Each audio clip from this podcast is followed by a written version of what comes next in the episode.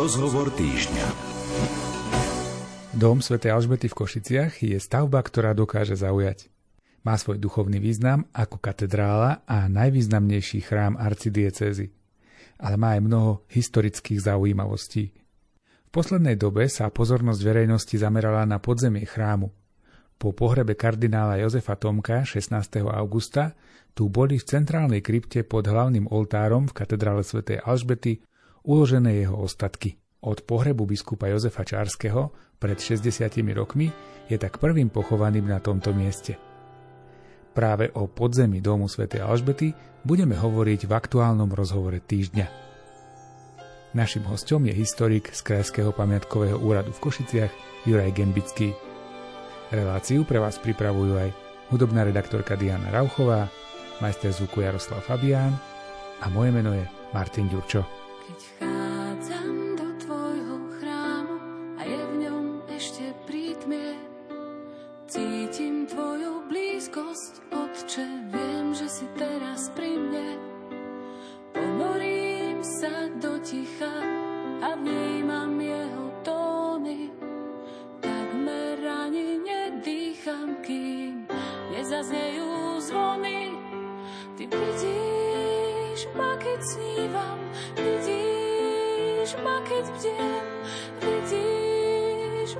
smutná bývam.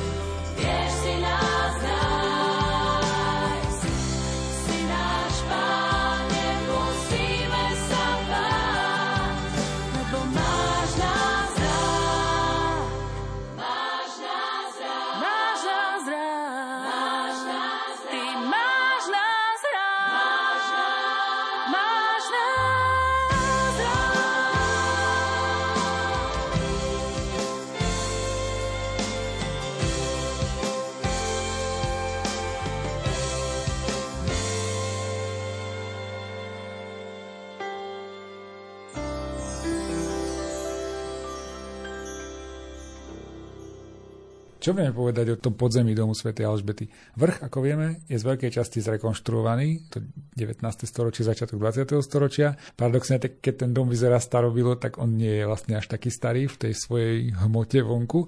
Čo sa týka podzemia, tam sa tiež dotkli nejako tie predstavby toho 19. storočia, alebo pozemie je naozaj to pôvodné? To bolo práve 19. storočie, druhá polovica, kedy prví pamiatkári, vtedajší architekti, stavitelia boli tí prví a poslední, ktorí mali možnosť ísť do podzemia archeologicky a zároveň aj stavbársky, lebo oni potrebovali riešiť statiku toho novorekonštruovaného domu Sv. Alžbety a tak museli svojím spôsobom ísť do tých krypt a vlastne hľadal sa základný kameň staršieho kostola, predchodcu domu a Imrich Hansemann, taký ten najznamejší historik umenia, ktorý aj býval, narodil sa v tom dome na rohu Alžbetinej hlavnej ulice, rovno ako dieťa pozeral na dom Sv. Alžbety, aj bol prvý autor, ktorý o dome našom Košickom napísal odbornú publikáciu. A on bol aj archeológ, ktorý bol prizvaný ku prácam, pamiatkár archeológ, ktorý v 1882. 3. z časti viedol tieto výskumy, bol zodpovedný, samozrejme to kopali robotníci pod vedením stavby vedúcich a natrafili vlastne na úrovni pred dneš, dnešnou svetiňou, ako je ten nový hlavný oltár domský, na tej úrovni plus minus natrafili vlastne na staré muriva, ktoré neskôr odkryli v takom rozmedzi, rozsahu, že vlastne vedeli z toho čítať akoby pôvodný pôdory z pôvodnej svetine staršieho kostola, predchodcu domu. A zároveň tam boli aj podzemné krypty, ktoré pôvodne zrejme boli aj v tom najstaršom kostole a presne sa prekrývajú s jeho svetiňou, čiže v takom najvznešenejšom mieste toho aj najstaršieho chrámu a vlastne aj neskoršieho domu Sv. Alžbety, lebo som rovno na úrovni pred hlavným oltárom. Taká tá hlavná krypta v Podorise v tvare štvorca, kde sa schádza do nej strmými schodmi zo, z hlavnej lode a potom od bočky z nej chodby boli chytené, vedené ako keby aj na severnú, aj na južnú stranu do takej spleti ďalších napájaných chodieb podzemných, kde boli rôzne tie pohrebné komory a chodby viedli až do smerom na sever až do dnešnej Rákociho hrobky, čo bol pôvodne tzv. dolný kostol, tak sa to volalo v prameňoch. To bola vlastne nejaká tiež taká sakrálna podzemná kaplnka už stredoveka pod domom, ktorá zrejme slúžila práve, bol tam aj zvyšok oltáru, kamennej menzy stola na, v jej ako keby svetiny. Čiže očividne slúžila na nejaké také obrady liturgické. Ja vás preruším. sa zdalo, že u nás v strednej Európe sa nikdy neslúžili omše v podzemí a pri hroboch svetcov alebo nejakých takých významných osobností. Vy tu tvrdíte, že vlastne v podzemí je oltár, čo by svedčilo tomu, že tam sa slúžili aj reálne omše? Je to zatiaľ hypo, pracovná hypotéza. Paradox je, že sa touto témou ako keby nikto podrobne zatiaľ pre Košice nezaoberal, ale pravdou je, že to, čo dnes všetci aj turisti, a hlavne maďarskí, ale aj naši ako Košičania poznajú ako kryptu Františka II. Rákociho, z roku, postavenú v roku 1906, respektíve prestávanú z pôvodného objektu sakrálneho na túto kryptu pohrebnú, kde sú Rakociovské sarkofágy a jeho, Rakocieho a jeho druhov, tak to bol pôvodne nejaký starší stredoveký objekt na úrovni pod dlažbou dnešného kostola, preto bol aj v prameňoch už v 19. storočí aj 20. nazývaný Dolný kostol, aj Vojtech Vik, cirkevný historik, ktorý napísal najpodobnejšiu prácu, o dome ho takto volá. Očividne bol napojený chodbami priamo na krypty, ktoré viedli pod hlavný oltár, čiže pred hlavný oltár, pod úroveň podzemov. Čiže tam tá funkcia sa dá len uvažovať, že asi, keďže tam aj v samotnom dolnom kostolíku, ako, to, ako ho volali, boli zvyšky tej kamennej menzy, čiže kamenného stola na, na nejaký oltár, Takže očividne mal nejakú takú sakrálnu funkciu tento priestor, ale to už, či to bolo takto alebo inak, to už odpovedia až archívne právene podrobnejší výskum, ale my sa bavíme teraz o tom v tom kontexte, že bolo to, bol to napojený systém akýchsi podzemných pochovávacích kryptových priestorov, ktoré boli, začínali už teda v tejto dnešnej krypte Františka Rakocio, kedysi dolnom kostole a prepájali sa cez stred pred svetiňou na tú hlavnú centrálnu štvorcovú časť v Podorise, kde boli tie hlavné pohrebné komory asi pre tie najvznešenejšie osobnosti, ktoré sa od stredoveku asi aj tiež tu pochovávali. A pokračovalo, tie, tie chodby pokračovali ďalej ten systém až pod južné časti e, juhovýchodnej kaplnky. Dnešná juhovýchodná kaplnka s oltárom svätého Antona Padovanského, tam vidno pekne v dlažbe vetracie okienko také, s takou mriežkou, takže tam zrejme niekde končia v podzemí tie, tie pôvodné krypty.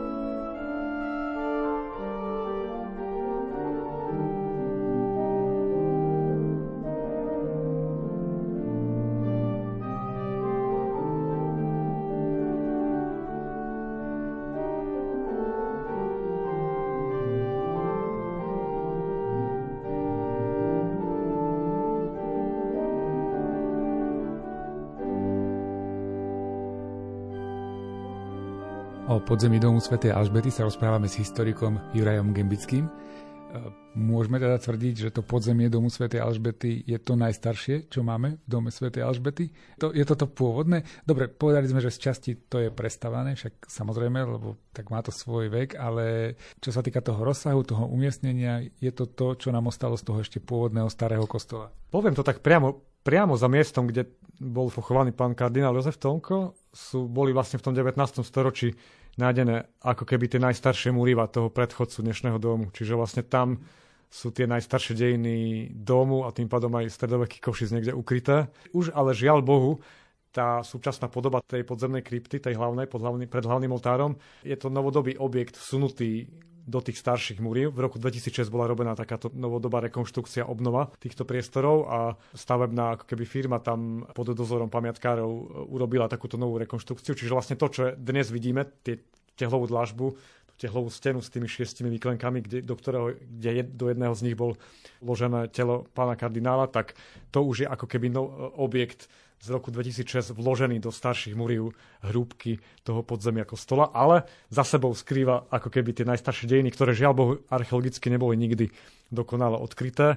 Od roku 1882-3 tam nebol robený dodnes ako keby žiadny podrobný archeologický výskum. Čiže to je otvorená čítanka, ktorá čaká možno, že budúce generácie, keď raz budú peniaze na nejaký veľký podzemný archeologický výskum v priestoroch práve týchto krypt, domu Sv. Alžbety. Verím, že sa tam ešte veľa vecí dozvieme o najstarších dejinách aj domu, aj možno na, našich košičanov, ktorí tam ležali, ležia, možno ešte nejaké ich zvýšky, zbytky tele, telesné. No, som rád, že ste spomenuli tie telesné ostatky, lebo ako sme mohli vlastne počuť a čítať aj v správach, aj v tlači, keď sa riešil pohreb rozlúčka s pánom kardinánom Tomkom, tak sa hovorilo o tom, že na tom mieste nie sú už nejaké pôvodné tela, kvôli nejaké záplave, ktorá bola dávnejšie. Čiže dnes môžeme povedať, že v tých kryptách viac menej asi okrem toho Františka Rákociho, ktorého sme už spomínali, a tých jeho druhov, ktorí sú tam pochovaní, a pána kardinála, tak tie krypty sú viac menej prázdne, že neslúžia ako pohrebisko. V podstate by sa to dalo tak zhrnúť, aj keď myslím, že tam určite v niektorých priestoroch ostali nedotknuté časti, čiže tam sa dajú očakávať zamurované niektoré komory, ktoré ešte môžu obsahovať telesné pozostatky.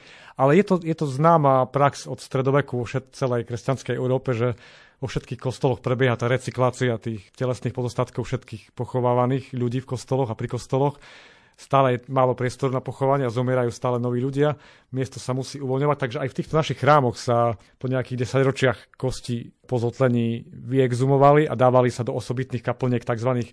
osárií, kostníc. Kaplnka svätého Michala v Košiciach mala v spodnej časti túto svoju funkciu tiež, veď to bolo nájdené archeológmi celé niekoľko metrové vrstvy kosti od stredoveku po 19. storočie, ktoré sa tam zhromažďovali aj z domských krypt. A rovnako medzi domom a kaplnkou svätého Michala bol cintorín, takisto ako aj medzi domom a urbanou vežou.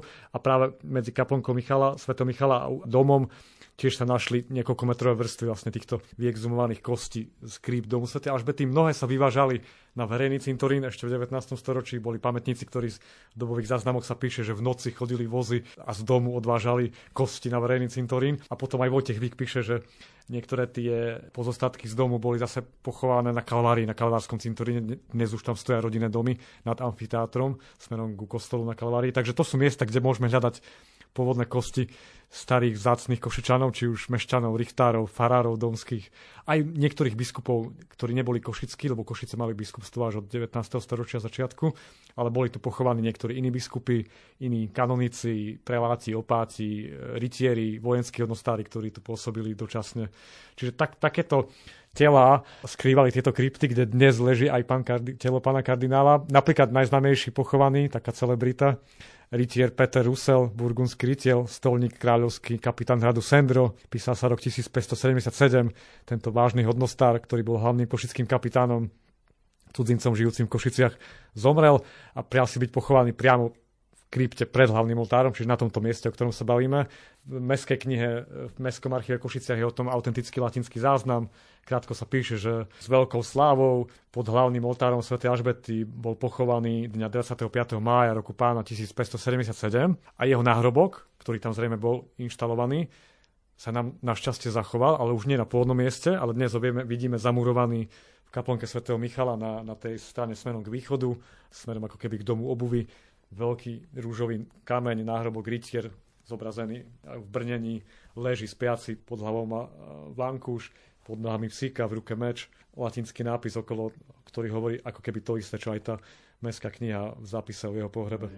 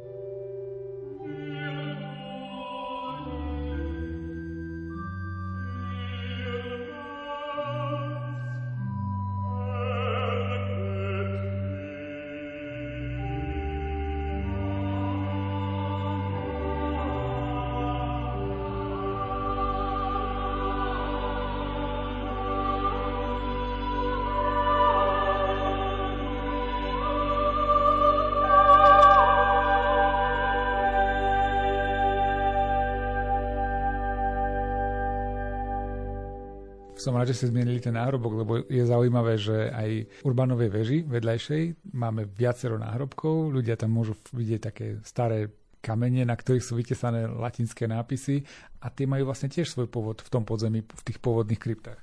Presne tak a je to celá séria tak, tzv. košické lapidárium, to volajú odborníci. Je to asi okolo 50 rôznych náhrobkov od stredoveku, od 14. storočia až po záver 17. storočia, ktoré boli nájdené práve pri tých rekonštrukčných prácach, pri rušení cintorína a pri rekonštrukčných prácach v dome Sv. Alžbety, či už v dlažbách, či už pod nimi, či už v stenách či priamo na cintoríne bývalom okolo domu. A tie boli potom zhromaždené tými odborníkmi, staviteľmi, reštaurátormi v 19. storočí. Boli niektoré venované Východoslovenskému múzeu, vtedajšiemu Hornohorskému a sekundárne sa potom rozhodlo o ich zamurovaní do Urbanovej veže po obvode stien, do kaplnky svätého Michala po obvode a niektoré skončili v zbierkach priamo v dnešnom východoslovenskom múzeu. Takže to sú presne tie svedectva o tých bývalých pochovaných v tých kryptách a v tých dlažbách, podlahách, výklenkoch, stenách domu Sv. Alžbety. Medzi nimi napríklad aj nám známy ďalší taký význačný portretný figurálny náhrobok v rytierskej zbroji Andrej Ilenfeld, zvonoliar, hornohorský kapitán, významný cisársky vojenský úradník, ktorý tu dožil a prijal si byť v testamente presne takto pochovaný, mať takýto náhrobok figurálny s erbom v spodnej časti, takže ten je tiež sadený dnes v Urbanovej veži. Zrejme pôvodne bol tiež niekde v tom, v tom sektore blízko hlavného oltára, tých krypt, lebo tam chcel byť asi pochovaný naozaj každý. A církev z toho svojím spôsobom, tie kostoly z toho žili, lebo to boli príjmy pre každú farnosť. Ten, ne, nebolo to nikdy zadarmo. Každý pohreb v kryptách domu bol, musel byť odsúhlasený mestskou radou. Kostol patril mestu, bol to farský mestský kostol, kedysi dlhé storočia.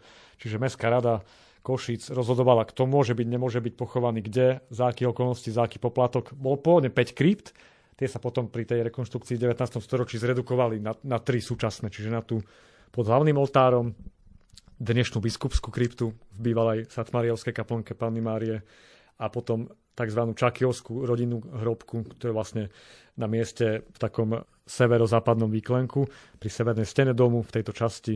Tam boli pochovaní členovia šlachtického rodu Čakiovcov, ktorí žili v Košiciach, takže to sú také tri dnešné ako keby hlavné krypty, o ktorých sa, ktoré vieme vidieť niektoré aj z interiéru. No, hlavne aktuálne teraz je otvorená tá hlavná hrobka, kde pán kardinál pochovaný, pretože je aktuálne sprístupnená a ostatné sú väčšinou zavreté počas roka samozrejme. My dnes vnímame, keď sa niekto dá pochovať tak ako pán kardinál do krypty pod oltár domu svätej Alžbety, ako takú že je to taká exkluzívna, mimoriadná vec a vlastne aj je, samozrejme, ale z toho, čo ste mi hovorili a z toho množstva náhrobných kameňov, ktoré sú dodnes zachované z tých pôvodných krypt, zdá sa, že v minulosti ten hlavný cintorín nebol mimo hradieb alebo mimo mesta, ale bol práve akože pod tým domom, že toto bolo takéto normálne miesto, v úvodokách normálne miesto, kde sa pochovávali takí tí významnejší košičania, že ako keby pre povedzme, že strednú triedu v tých Košiciach, to bolo miesto, kde sa mohli dať pochovať, keď teda žili ten pekný život a mali toto prianie. Mohli by sme to tak oddeliť, že bol okolo domu Sv. Alžbety, vtedajšieho farského kostola Sv. Alžbety, bol cintorín, väčší a menší, z jednej z druhej strany. Jeden bol smerom k Urbanovej veži na sever a druhý bol smerom k Michalskej kaplnke na juh. Tam sa pochovali nazvime to, že bežní košičania.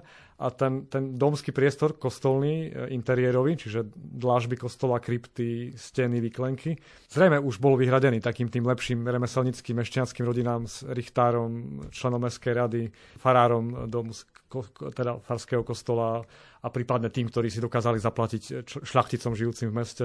Čiže to, to svedčí aj o tom samotná dispozícia domu, že, že pri výstavbe farského kostola Sv. Alžbety vznikali aj také bočné kaplnky rodinné, kaplnka svätého Kríža, tzv. Kromerová, neskôr nazývaná aj kapitulská kaplnka, kde vlastne boli pochovaní členovia rodiny Kromerovcov pôvodne.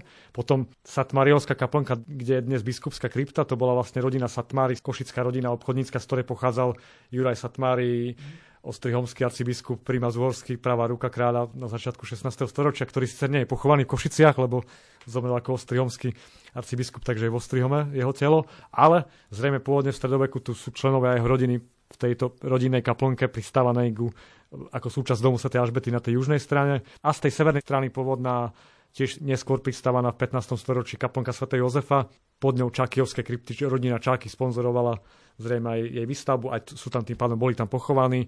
Bola zlikvidovaná v 19. storočí pri tej prestavbe domu, takže tela sa potom preniesli do tej menšej krypty v interiéri kostola, preto sme ju nazvali, že to je tá tretia Čakijovská krypta. Takže tento fenomén svedčí o tom, že to bolo bežné, že, že tie rodiny tam mali svoje, či už rodinné kaplnky, kde sa pochovali pod nimi, pod lažbou, alebo v tých hrúbke múriu v stenách vložené rakvy. A potom tá samotná hlavná loď poskytovala takisto viac priestoru a potom tie podzemné veľké krypty pred hlavným oltárom a ich, ich sú, súčasti boli niekoľkokrát ako keby recyklované, čiže po tých storočiach boli stále vyexumované tie tela, aby mohli pochovať nových a nových košičanov znovu v iných storočiach. Čiže my napríklad máme k tomu pramene konkrétny zoznam mien až od roku 1732 do roku 1762, kedy bol posledný oficiálny povolený pohreb v kryptách domských. Posle, ako posledná bola po, pochovaná Prešovčanka, ktorá sa vydala za košického poštmajstra, poštového majstra. Volala sa Anna Ramšaková a keď sa vydala Aulingerová, takže to bola posledná žena, posledný človek, alebo rodáčka z Prešova, ktorá v Košiciach dožila, zomrela a to bol posledný oficiálny pohreb v kryptách domu. A medzi, tým, medzi tými rokmi 1700 32 až, až 1862 e, evidujeme, ten zoznam eviduje nejakých takmer 300 mien rôznych šľachticov, mešťanov, farárov, úradníkov, hodnostárov, aj remeselníkov, obchodníkov, ktorí tu si zaplatili v kryptách svojím spôsobom tento, možnosť tohto pochovania. Žiaľ Bohu, zrejme ani jedno z ich tiel ako z pozostatkov sa tam už dnes nenachádza. Taká bola tá, tá prax tej recyklácie, že naozaj tie kosti sa potom spätne ako keby exumovali a pochovali v tých osáriách. Ale je možné, čo sme si naznačili, že v niektorých tých zabudnutých častiach tých krypt, alebo zamurovaných, zabudnutých, zasypaných, menej prístupných, menej dotknutých tými, tými rekonštrukčnými prácami. Tam, tam by sme možno že našli ešte nejaké zakonzervované pozostatky, čo už dnes by bol ako vzácny archeologický nález, povedzme si takto. Hej.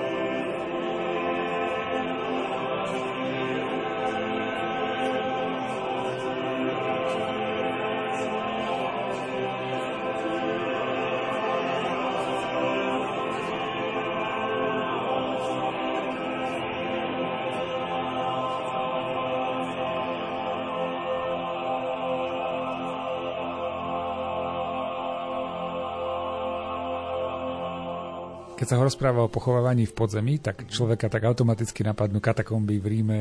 Existuje nejaký súvis medzi katakombami, tými slávnymi okolo Stredozemného mora, kde či už Rím alebo tie ďalšie mesta v tom Stredozemí, kde boli tie katakomby také bežné. Uh-huh. A medzi kryptami v našich kostoloch je tu nejaký súvis? Myslím, že skôr také v symbolickej rovine už v tých ranných kresťanských prvých chrámoch bola tendencia, že vznikali vlastne prvé kaplonky, prvé kostoly na hroboch, priamo na hroboch mučeníkov ranokresťanských a rovnako aj v tých katakombách ten princíp bol.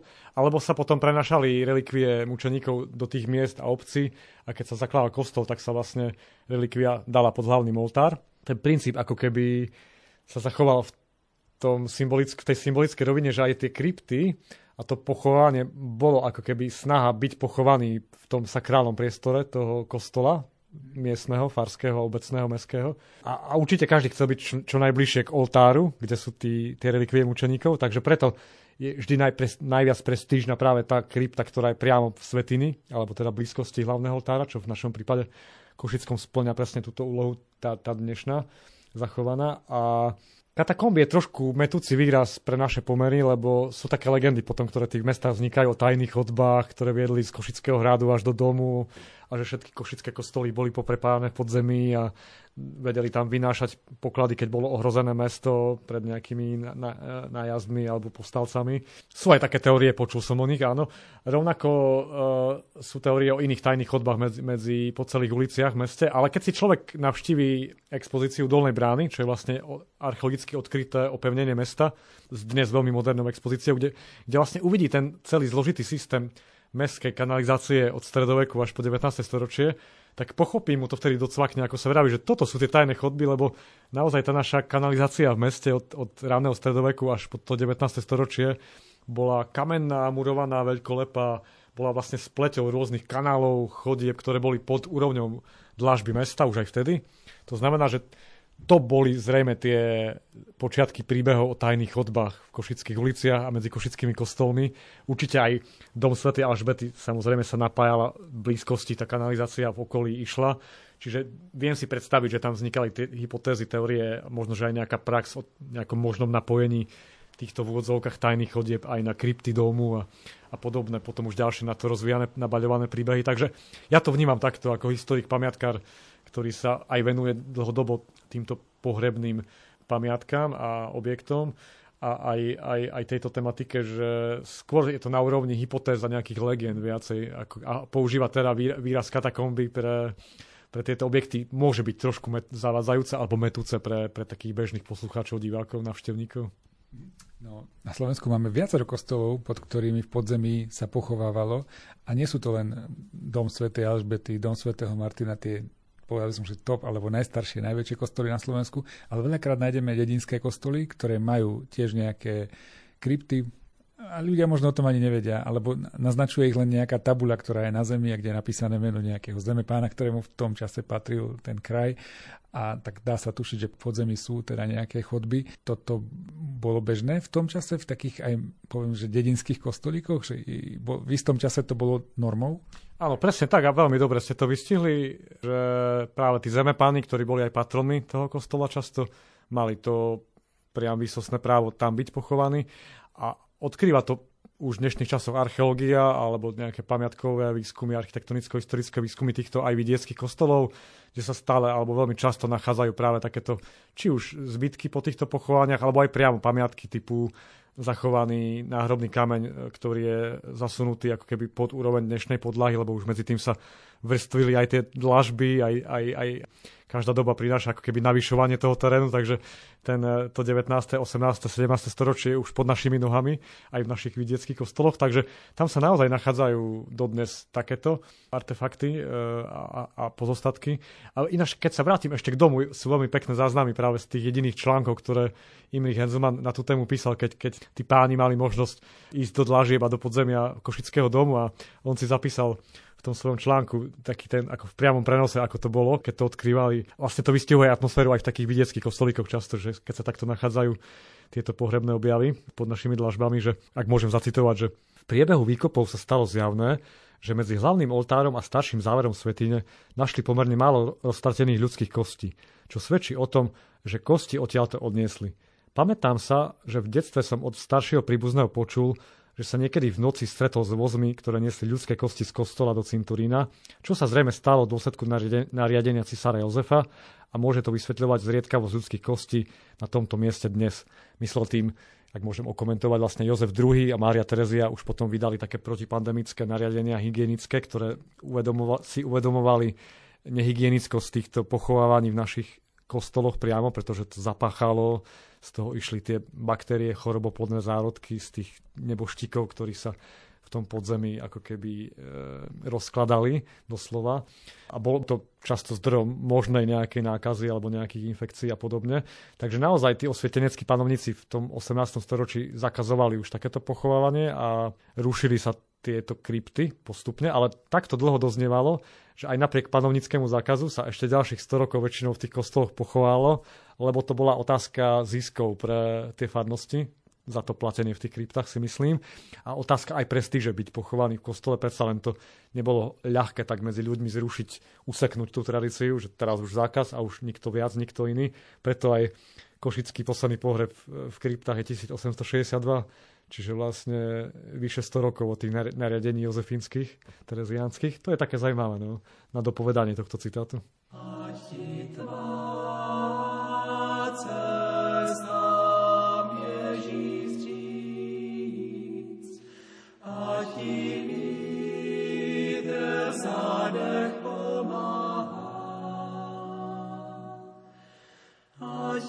Jesus.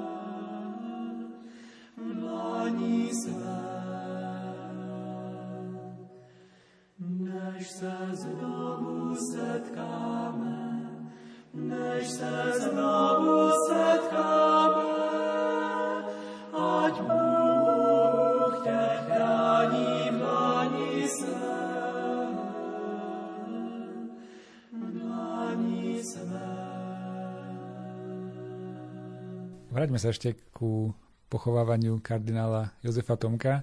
To bola v tomto období asi taká najväčšia udalosť, kedy sa aj naše oči, aj oči vás, odbornej verejnosti, upriamili na tie košické krypty, na to miesto pod domom svätej Alžbety.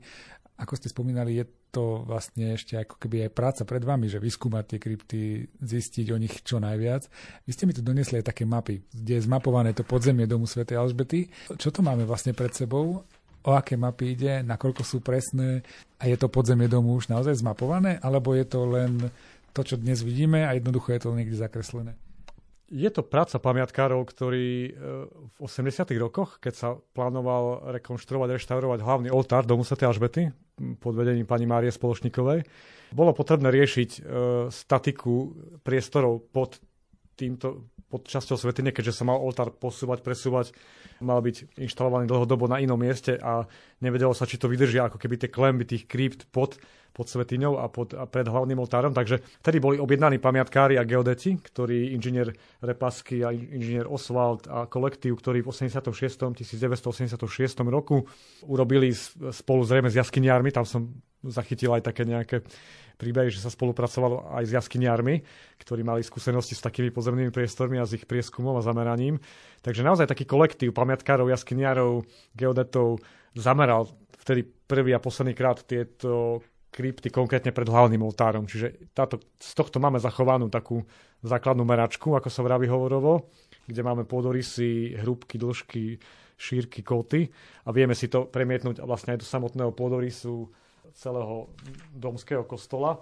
A nám sa vlastne len dosvedčuje to, čo už zistili vlastne tí prví archeológovia v 19. storočí a pamiatkári, že oni vtedy prvýkrát zachytili vlastne tie jednak najstaršie muriva predchodcu dnešného kostola, čo bol vlastne starší jednoloďový kostol, kde pod jeho pôvodnou svetinou na, jeho, na úrovni jeho vtedajšej svetine bola vlastne tá hlavná krypta pred hlavným oltárom s tým štvorcovým podorysom takže sa to tak nejak prekrylo, zapadlo to do seba a máme dnes pred sebou máme teda nejaký východiskový podklad, z ktorého sa dá odraziť ďalej pri ďalších možných e, výskumoch, lebo také zameranie je vždy dôležité týchto krypt. Ale je to len jedna z tých krypt, ktorú máme pred sebou.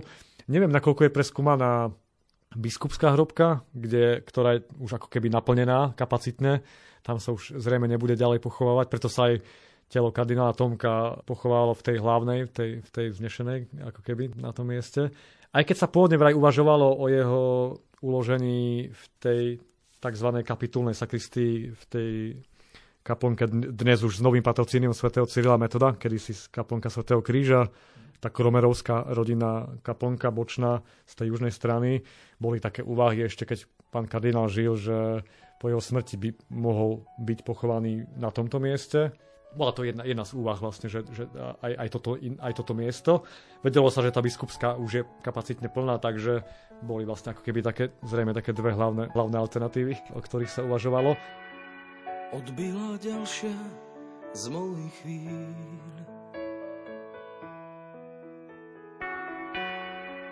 Prezerám život, čo som žil. Viem, času som mal tak akurát.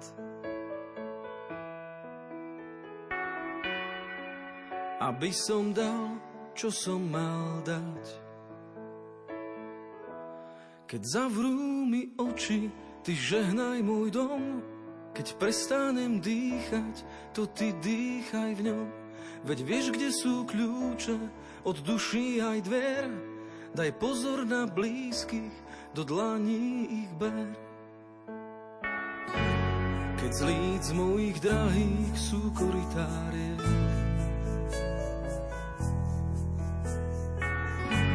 na zmoknuté duše ty vymyslí liek. A pohľad ich za mňa, keď dôjde mi dých. Ja ostanem v tebe, ty ostávaj v. Keď zavrú mi oči, ty žehnaj môj dom, keď prestanem dýchať, to ty dýchaj v ňom. Veď vieš, kde sú kľúče od duší aj dvier. Daj pozor na blízkych, do dlaní ich ber. Už nadišiel čas, keď vravíš mi poď. Vzdialené brehy spojí padací most. Dávaš mi lístok na neznámu dať. Zo stanice nebo vám chcem zamávať. si spomenieš, ti vojdem do sna. A zase objímem v stanici konečná. Keď zavrú mi oči, ty žehnaj môj dom. Keď prestanem dýchať, to ty dýchaj v ňom. Veď vieš, kde sú kľúče od duší aj dier. Daj pozor na blízky, do dlaní ich ber. Už nadišiel čas, keď vravíš mi poď. Vzdialené brehy spojí padací most. Dávaš mi lístok na neznámu trať. Zo stanice nebo vám chcem zamávať. Keď z líc mojich drahých sú koridáriek, na zmoknuté duše ty vymyslí liek a pohľad ich za mňa keď pôjde mi dých, ja ostanem v tebe, ty ostávaj v nich. Keď z líc mojich drahých sú koritáriek, na zmoknuté duše ty vymyslí liek a pohľad ich za mňa, keď dôjde mi dých, ja ostanem v tebe, ty ostávaj v nich pre ľudí, ktorí chodia do Košic ako návštevníci, ako turisti, je mimoriadne zaujímavé navštívovať podzemné miesta, navštevovať takéto krypty. Teraz o to viac je to zaujímavé, že kardinál Tomko, myslím, že aj z takých duchovných dôvodov veľa ľudí bude chcieť navštíviť tie krypty, bude sa tam chcieť ísť pozrieť, bude sa tam chcieť ísť pomodliť. A je to také ľudské, pochopiteľné a, a tiež tomu tak rozumiem.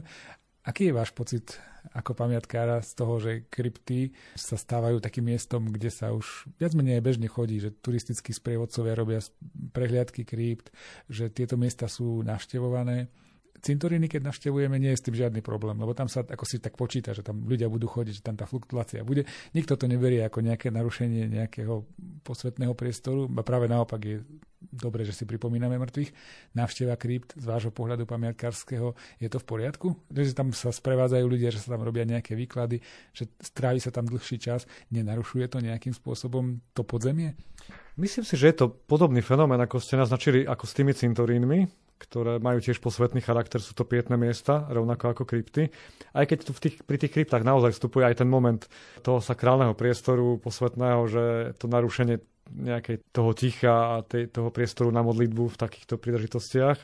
Je to otázka, ako sa to dá nejak regulovať alebo moderovať, aby to nenabralo nejaké také príliš masové turistické naozaj rozmery, aby to ostala zachovaná tá pietnosť, tá úcta k tým pozostatkom tých našich osobností, lebo nie je to kult, ale je to niečo, čo podľa mňa patrí k týmto kryptám.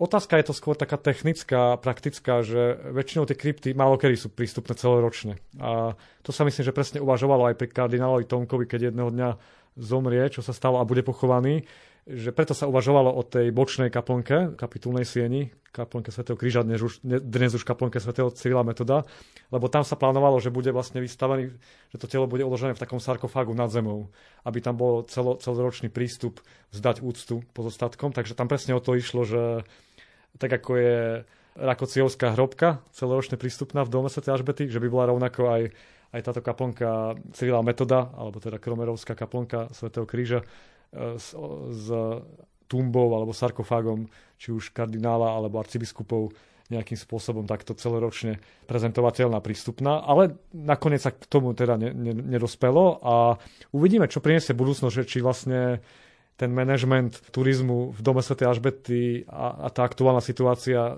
zapôsobí na to, že sa bude uvažovať o nejakom dlhodobejšom sprístupnení tejto hlavnej eh, hrobky pred hlavným oltárom, alebo či sa dokonca nebude uvažovať práve o prepojení, ktoré je technicky možné medzi Rákociho kryptou dnešnou a, a touto uh, hrobkou, kde je pán kardinál pochovaný, lebo vlastne tam tá spojovacia chodba pôvodná to umožňuje technicky aj fyzicky prepojiť a vlastne dnes tomu bráni už len niekoľko centimetrov hrubá zámurovka medzi, medzi e, chodbičkou a samotnou rakociovskou hrobkou, aby, aby sa to dalo prepojiť a funkčne nejakým spôsobom tu navigovať napríklad aj návštevníkov, ktorí by tým pádom vedelo by to byť takto nejako manažované. Je to len ako jedna z možností samozrejme. Alebo vie byť potom prístupná iba samostatne cez, cez to schodisko strme, ktoré vedie dolu a človek potom návštevník musí ísť na, naspäť hore a tým pádom by sa tam museli regulovať nejak tie prúdy tých návštevníkov, tých, tých ľudí, ktorí chcú zdať úctu a chcú vidieť aj zažiť krypty pod hlavným oltárom. Milí priatelia, to je pre dnešok všetko z relácie Rozhovor týždňa. S našim hostom, historikom Jurajom Gembickým, sme vás pozvali na návštevu podzemia domu Sv. Alžbety. Ak by ste mali čas a chuť, tieto miesta sú aj teraz čiastočne sprístupnené – Pozrieť si ich môže byť zaujímavým bodom pri návšteve Košíc. Zo štúdia sa lúčia a pohodu pri rádiách prajú hudobná redaktorka Diana Rauchová, majster zvuku Jaroslav Fabián a redaktor Martin Ďurčo. Ja sa nech ten chrám naplní zásup srdc veselých mužov žien detí, nech jasá svet celý, lebo Pán je živý, lebo Pán je živý, žije v nás, žije v nás. Nech ten chrám zaplaví svetlo sviec, jak aver nech nám